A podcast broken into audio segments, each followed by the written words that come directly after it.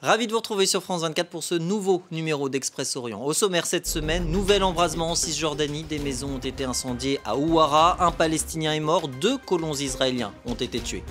Nous retournerons en Turquie et en Syrie quatre semaines après le séisme à la rencontre de ces rescapés victimes du syndrome des ensevelis. Et puis cacher ce live qu'ils ne sauraient voir, l'Irak et l'Égypte en guerre contre les contenus sur les réseaux sociaux qu'ils jugent décadents. On en parlera avec Tamine Al-Kedal.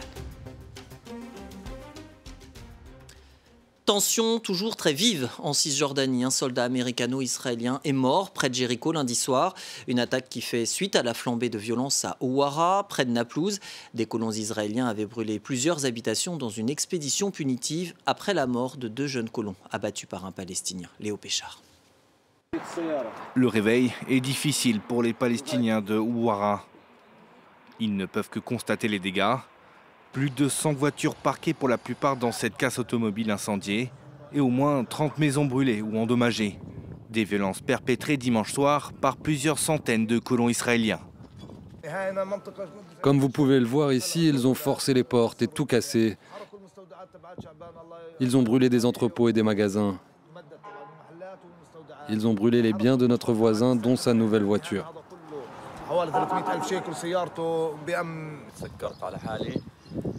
Je me suis enfermé chez moi.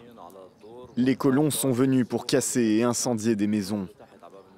Ils ont mis le feu à tout le bois que j'avais, ainsi qu'à ma voiture. Ces violences ont lieu le soir même de la mort de deux colons israéliens, des frères tués par balle dans une attaque. Fait rare, le gouvernement israélien, le plus à droite de l'histoire du pays, a appelé les colons au calme et à ne pas céder à la vengeance. Je comprends que ce soit dur. Mais ce n'est pas la voie à suivre. Nous ne faisons pas justice par nous-mêmes. C'est le gouvernement qui doit dissuader les terroristes et les combattre, pas les citoyens. Depuis près d'un an, l'armée israélienne a multiplié les opérations présentées comme antiterroristes dans le nord de la Cisjordanie.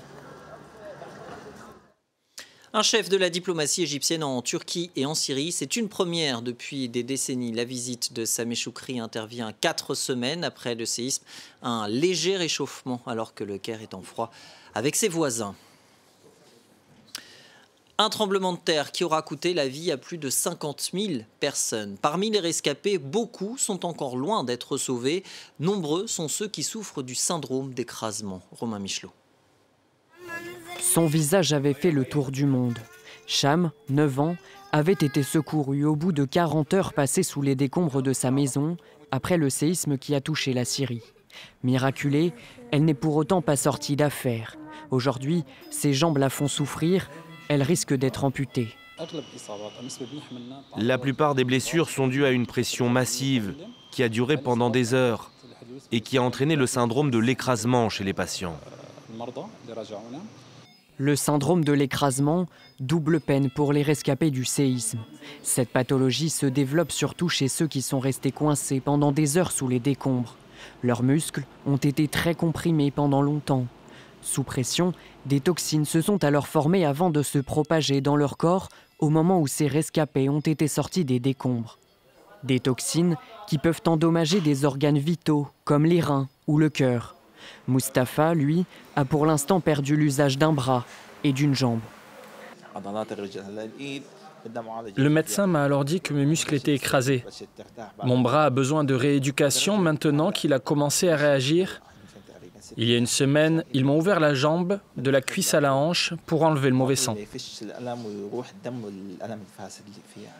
Une véritable course contre la montre pour les médecins, car le syndrome de l'écrasement peut aussi être mortel. Direction l'Irak où la chasse est ouverte. Le gouvernement appelle à dénoncer tout contenu décadent sur les réseaux sociaux. Une plateforme a été mise en service en janvier. Depuis, les signalements explosent. Une menace pour la liberté d'expression selon les ONG de défense des droits de l'homme. Reportage de Marie-Charlotte Roupi. En Irak, les réseaux sociaux sont scrutés depuis le mois de janvier pour contrôler les contenus qui pourraient, selon les autorités, porter atteinte aux mœurs et aux valeurs de la société, le ministère de l'Intérieur a lancé une plateforme où ils peuvent être rapportés. Plus de 137 000 signalements ont été déposés. Nous prenons les résultats que nous trouvons les plus offensants, sans récrimination personnelle ou autre. Nous les présentons devant le juge pour qu'il les étudie et le juge décide s'il faut agir. Nous ne nous focalisons que sur ce qui offense la majorité de la société. Sept personnes ont été condamnées à des peines allant jusqu'à deux ans d'emprisonnement. Dans ce cabinet d'avocats de la capitale, Alel Mchaïri suit de près cette campagne gouvernementale. Selon lui, la loi sur laquelle les autorités s'appuient est trop vague. L'article 403 fait référence à un acte scandaleux.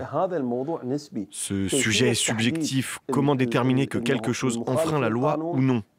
Parce que pour certaines personnes, un sujet peut être offensant et pas pour d'autres. Au téléphone, l'une de ses clientes, une blogueuse qui rassemble plus de 2 millions de followers. Elle ne fait pas l'objet de poursuites judiciaires, mais après avoir reçu de nombreux messages ciblant ses publications, elle n'ose plus rentrer à Bagdad. Ils m'accusent de faire du contenu décadent, mais je ne crée même pas de contenu. Je ne suis pas youtubeuse, je fais de la publicité. Honnêtement, j'ai peur que ces personnes utilisent ce sujet pour m'atteindre d'une façon ou d'une autre. De son côté, la fondation Bourj Babel pour le développement des médias s'inquiète des risques que pourraient présenter ces précédents sur le long terme. Nous craignons que ces mesures n'atteignent dans quelques jours, quelques mois ou quelques années les journalistes ou les médias. C'est pour cela que nous demandons qu'on légifère à nouveau pour une loi claire. La liberté d'expression est garantie dans la constitution irakienne. Le ministère de l'Intérieur assure qu'elle ne sera pas attaquée. La crainte d'une dérive liberticide également en Égypte. Plusieurs ONG, dont Amnesty International et Human Rights Watch, interpellent le Conseil des droits de l'homme de l'ONU. La raison, les détentions arbitraires qui se multiplient dans le pays. Alors pour évoquer ce que ces organisations décrivent comme une répression brutale de la société civile, Tamine Al-Ketan m'a rejoint sur ce plateau. Bonjour Tamine. Bonjour Anthony. Alors, c'est dans une lettre hein, qu'il y a eu cette euh, interpellation du Conseil des droits de l'homme de l'ONU. Elle arrive quelques semaines après l'arrestation de quatre créateurs de contenu égyptiens pour une vidéo qui paraît loin d'être euh, politique. C'est du moins ce que pensent les militants des droits humains euh, en Égypte, mais les autorités euh, égyptiennes semblent avoir toute une autre interprétation. Alors, cette vidéo qu'on voit ici, elle s'appelle La Visite. il s'agit d'un sketch qui se passe dans un quartier populaire. Le personnage principal, c'est le Shabah du quartier, une sorte de leader local. Il est en prison. il, est, il est en prison et ses amis et sa copine s'inquiètent pour lui, lui rendre visite. Regardez cet extrait. عديني يوقف يلا كده يلا حمو. وردة كده حمو تشحططني وراك. ما أنا مفهمك يا وردة ما حدش يجري ورا مني لا في حسام ولا في نيابات كلت حمو. كلت. Et sur les réseaux sociaux, cette vidéo est un succès total. Elle a été regardée euh, environ 8 millions de fois sur Facebook, par exemple, depuis sa publication euh, à la mi-janvier. Puis le 25 janvier, trois de ces créateurs de contenu ont été arrêtés par les autorités. Il s'agit de Mohamed Hussam, Basma Samir et Ahmad Al-Khouli. Puis le lendemain, euh, c'est Ahmad Tariq qui est également détenu. ils sont accusés d'appartenir à un groupe terroriste, de financer euh, une, une organisation terroriste, d'apologie du terrorisme ou encore de publier de fausses informations. Alors Tamine, vous vous êtes entretenu avec des militants des droits de l'homme qui suivent euh, de près euh, ce dossier. Qu'est-ce qu'ils vous ont dit? Ils sont surtout étonnés. C'est vrai qu'en Égypte, euh, le fait de critiquer les autorités peut parfois conduire à des arrestations ou d'autres formes de répression. Mais là, dans ce cas particulier, eh bien, la vidéo ne contient aucun message politique. Ces youtubeurs ne, ne sont pas connus pour être politisés. C'est juste un groupe de jeunes qui rigolent sur les réseaux sociaux, pour citer l'un des militants des droits humains. Mais ce qui est encore euh, plus étonnant, c'est la nature terroriste de ces accusations euh, qui, les, qui, les, rend complètement absurdes euh, pour le groupe, le Front égyptien pour les droits de l'homme. Écoutez. Honnêtement, je ne comprends toujours pas pourquoi le pouvoir en Égypte arrête des gens qui publient du contenu humoristique sur TikTok. Les services de sécurité élargissent énormément le cercle des soupçons. Des personnes sont arrêtées sans justification. L'espace public est extrêmement fermé. Avant, cela se résumait à fermer des sites d'information et cibler les journalistes et les éditorialistes qui critiquaient le régime dans leurs articles.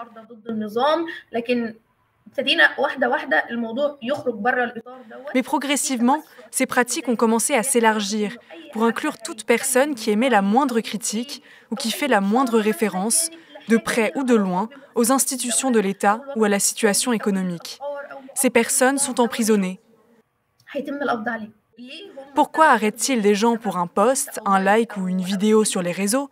Parce que cela a désormais un impact. Voilà ce que pensent les autorités. Si cela risque d'atteindre un public élargi, il faut l'arrêter.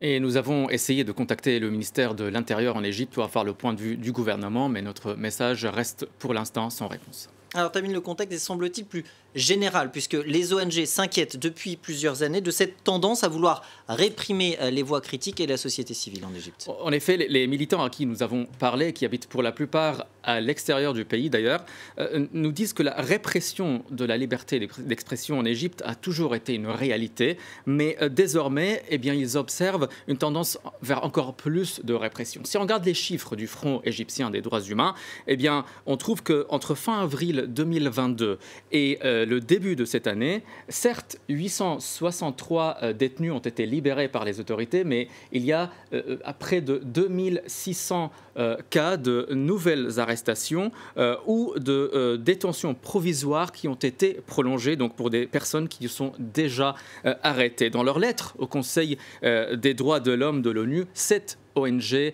euh, à la fois euh, égyptienne et internationale, euh, estime qu'il est nécessaire de faire pression sur l'Égypte puisque la répression brutale sur la société civile ne cesse de s'intensifier. Merci Tamine, ce sera le mot de la fin. Merci à vous de nous avoir suivis. Express Orient, c'est aussi à retrouver sur France24.com. À très vite.